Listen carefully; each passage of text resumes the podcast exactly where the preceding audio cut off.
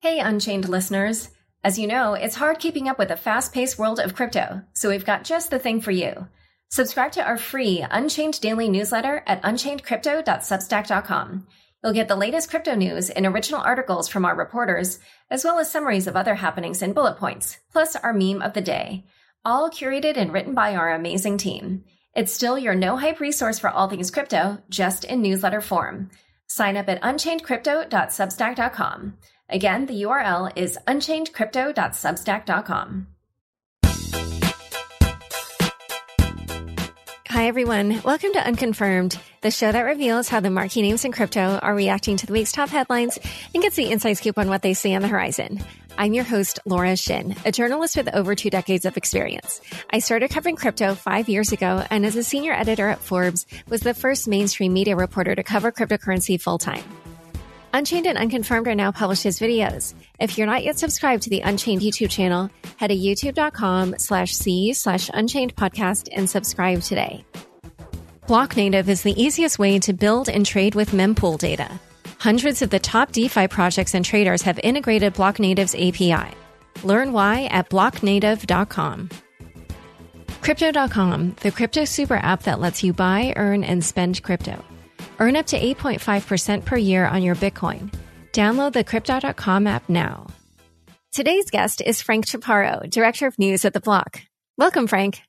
Laura, thanks so much for having me. I uh, just got back from Staples to get these new headphones. Did did Bitcoin fall back below forty thousand? I haven't haven't It looked at price in a little while. Where where are we? Where are we right now?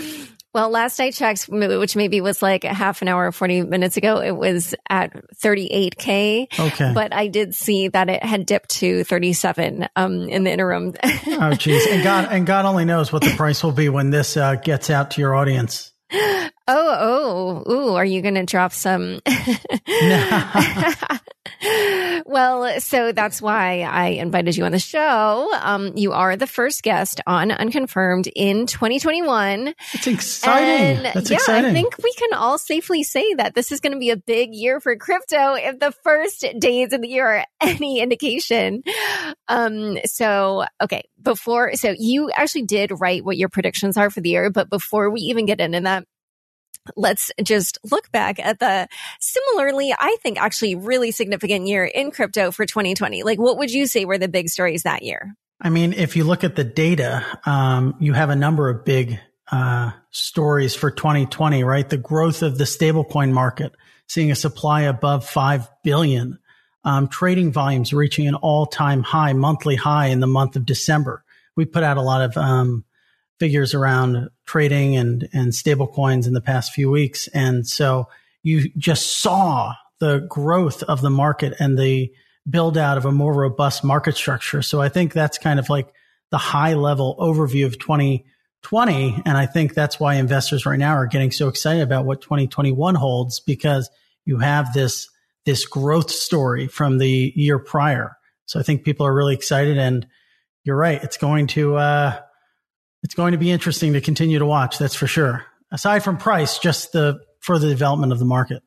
Yeah, yeah. My two big takeaways, I think. Well, so first of all, I think um, partially because of the pandemic, Bitcoin, I think, was just like the big story last year. You know, I mean, uh, you know, we just saw. I feel like kind of a new type of person who was acknowledging what its merits were and getting in. And then, of course, you know, the big news with things like PayPal and MicroStrategy and Square and Mass Mutual putting Bitcoin on their balance sheets. Like I, you know, I don't know if those things would have happened even without the pandemic, but you know, given what the state of the world was, I definitely feel like all those forces came together to create the perfect conditions.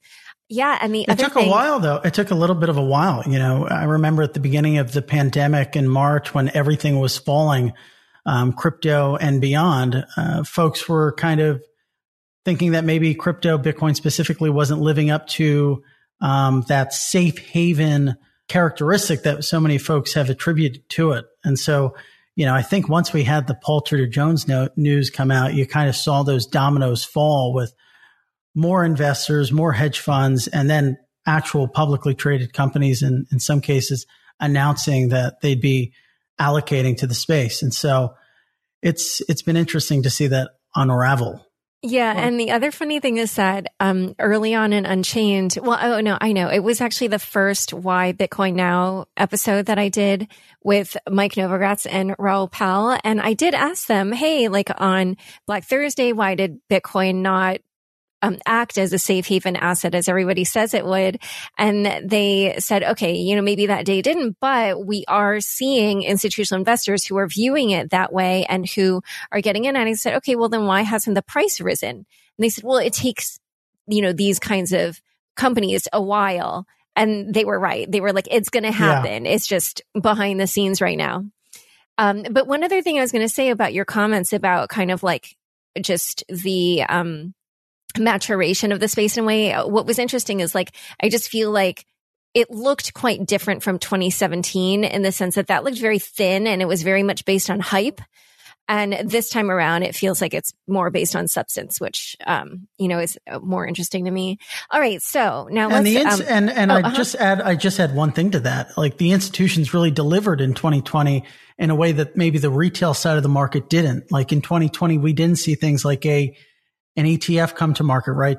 Which many folks think would, you know, open up the floodgates to more retail participants or, um, firms like Charles Schwab or TD Ameritrade or Fidelity offer retail products, which many people were hoping that they do. But we saw, to your point, uh, a lot of hedge funds and larger firms get in. So you kind of had this like tale of two crypto markets in a sense. Oh yeah, yeah, and reversed from last time because last time it reversed was all this talk about the wall of institutional money that you know did not materialize. That did not come. Yeah. all right, so let's talk about what you think will be the big crypto stories for 2021. I think that you know, kind of adding to that point, I think we will be disappointed in some respects about uh, the entrance of firms like Fidelity and Charles Schwab and TD. I don't think that we're going to see any type of retail crypto trading products come out of those firms in the next few quarters. On the flip side, we saw PayPal come in, which kind of helps to an extent, but we're going to see limited activity on the retail brokerage side.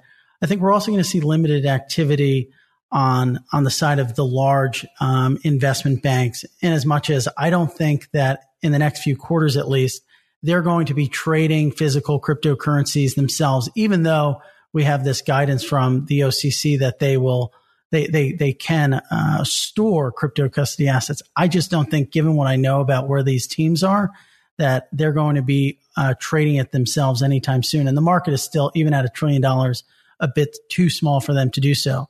But we're definitely going to see the market continue to develop on the institutional side with prime brokerage building out and firms like Genesis, Galaxy, um, and there are many other market making firms, B2C2, which just got acquired by CB, SBI Group. Um, all of these firms are rapidly expanding their capabilities.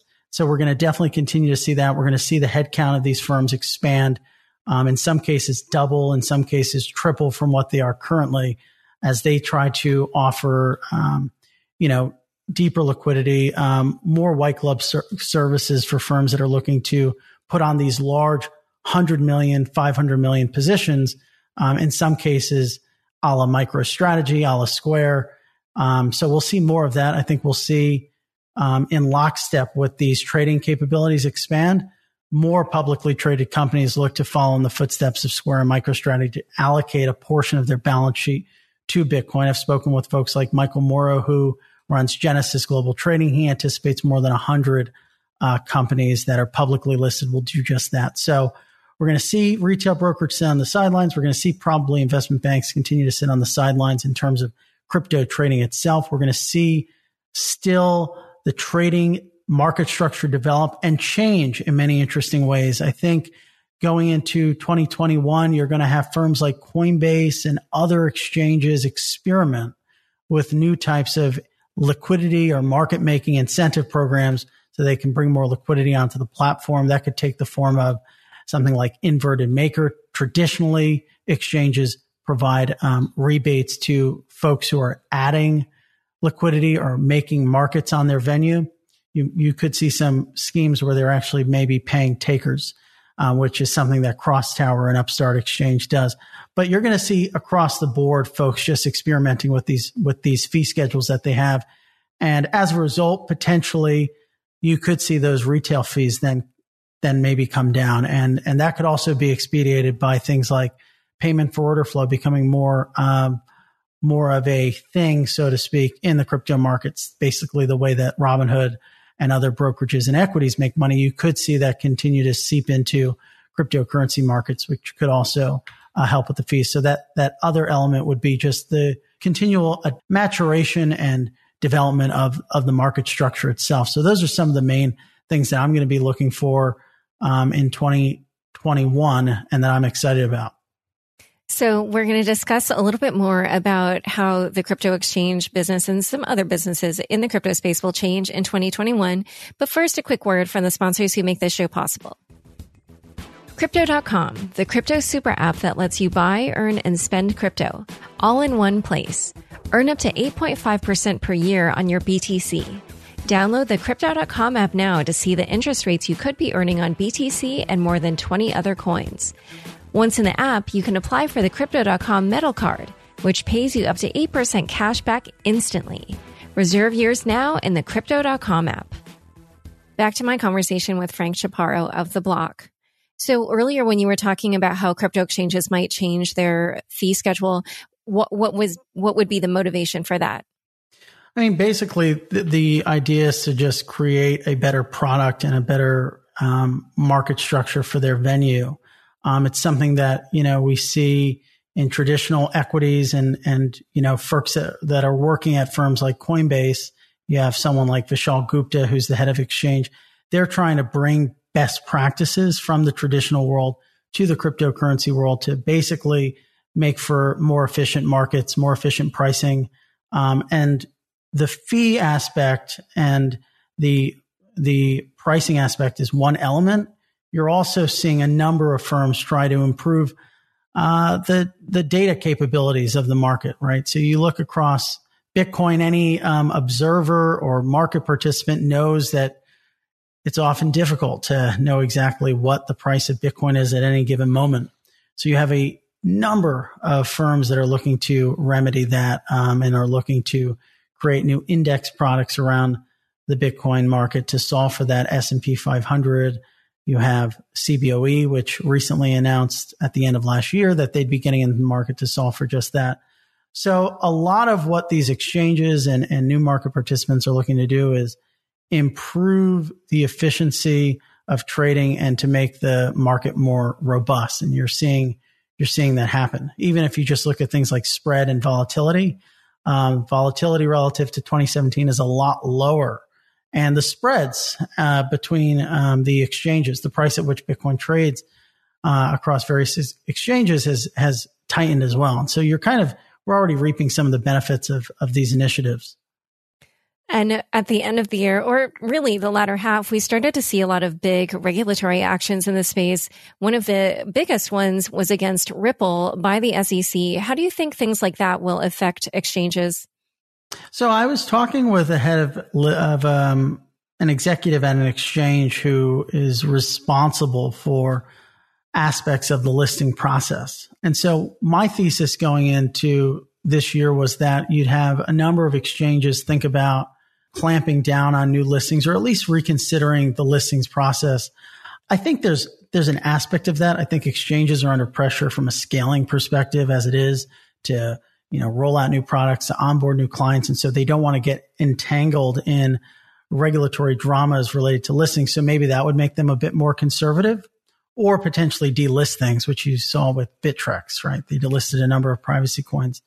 And so yeah but there's also this other sentiment, and, and this is the sentiment that was expressed by this one executive that I'm talking about, um, which is you don't want to fall into the trap of every time um, a regulator says something about a coin that you immediately delist it or you set the precedent that you know it's kind of like the coin is you know guilty until is is guilty rather than you know innocent until proven guilty.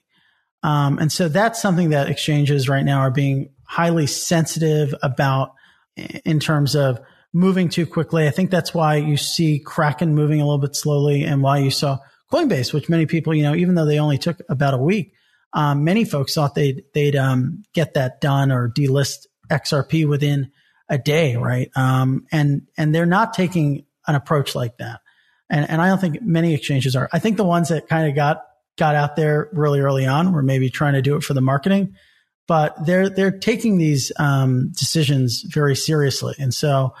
I think you you have um, these two forces: a desire to not, you know, move too quickly and completely bend a knee to the regulators, which is very important in crypto, which is you know to some degree, you know, moving against the grain of, of the regulatory forces, but also this, this desire of like, or, or this, you know, feeling of, I don't want additional pressure when volumes are exploding and, uh, Bitcoin is surging towards 40,000. There's just so many other problems I have that I don't want to bring regulate, uh, regulatory issues in as well.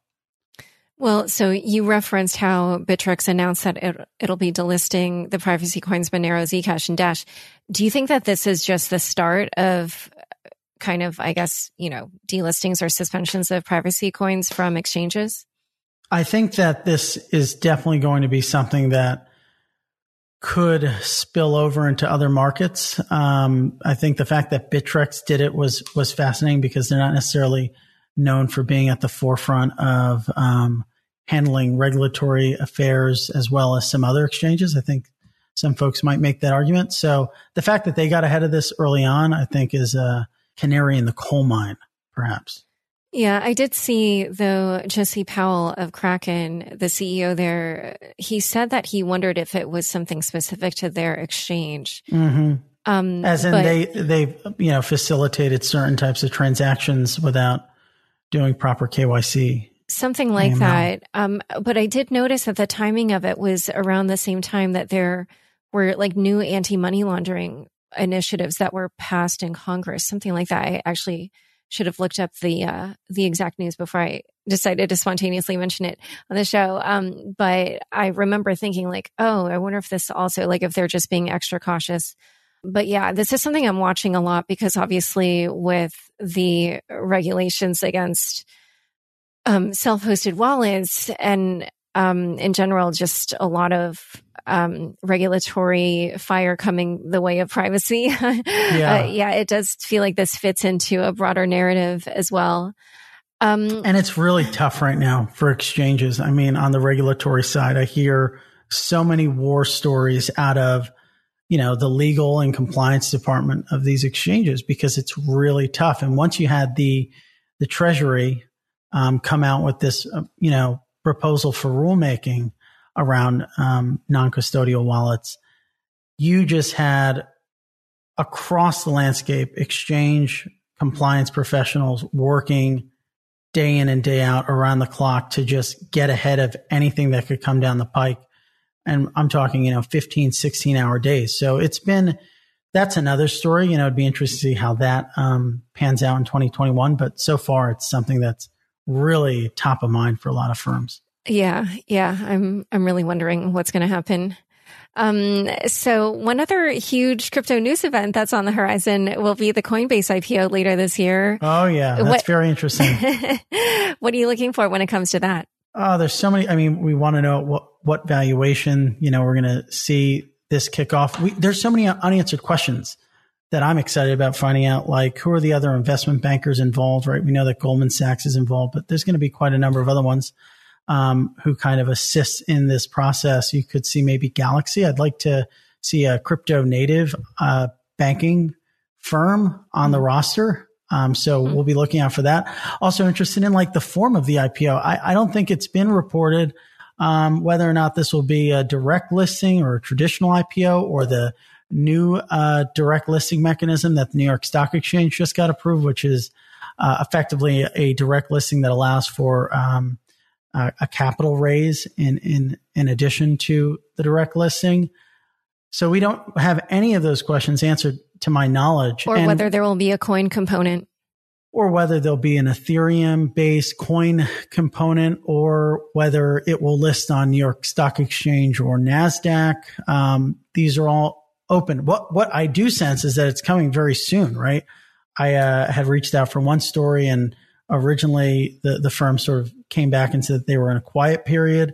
They then sort of came back and said that they weren't in a quiet period. So you're approaching this, this moment where, you know, we're going to find out more information about the, the degree, um, or rather what this exactly is going to look like. So we're getting close. That, that we know for sure. And when you say soon, last I heard was kind of like second half of 2021, but are you saying it could come earlier than that? I think that it could come within, I think it could come within the first half of the year. Yeah. Oh, wow. Definitely.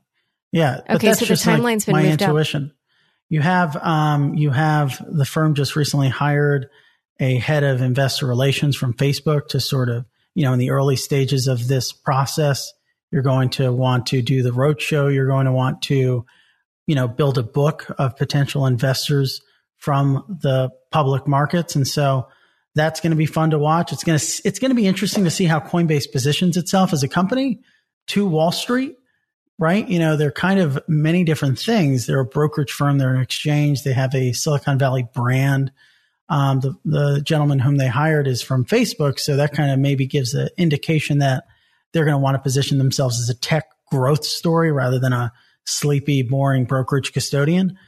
That raises the other question of who's going to cover this stock, which is a more wonky, pedantic question that may not be super interesting to your listeners, but is it going to be the guys who cover brokerage firms or is it going to be the folks that cover exchanges or the folks that cover, you know, tech firms? Um, so that remains to be seen. And it remains to be seen how Coinbase will shape that narrative. Obviously, there's one very obvious narrative of this being like the crypto company.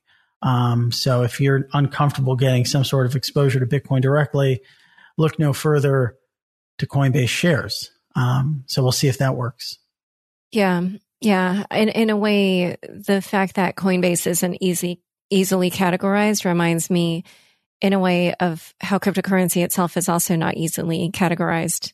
So, um, yeah, I feel like there's just this new frontier that we're creating. Anyway, well, it's been so fun chatting with you. Thanks so much for coming on Unconfirmed. My pleasure. Thanks so much, Laura. Happy New Year. Talk to you soon. Same soon. to you. Don't forget, next up is a weekly news recap. Stick around for This Week in Crypto after this short break. Today's episode is brought to you by Blocknative. Blocknative is the easiest way to build and trade with mempool data. Hundreds of the top DeFi projects and traders have integrated Blocknative's API. They even have Mempool Explorer, the industry's first no code environment for working with mempool data. Mempool Explorer truly brings blockchain data to life, letting you watch mainnet transactions as they happen. Through the first quarter of 2021, unconfirmed listeners get double the transaction volume on all Blocknative commercial plans, as much as $25,000 in value. Visit blocknative.com slash unconfirmed to get started and claim this offer.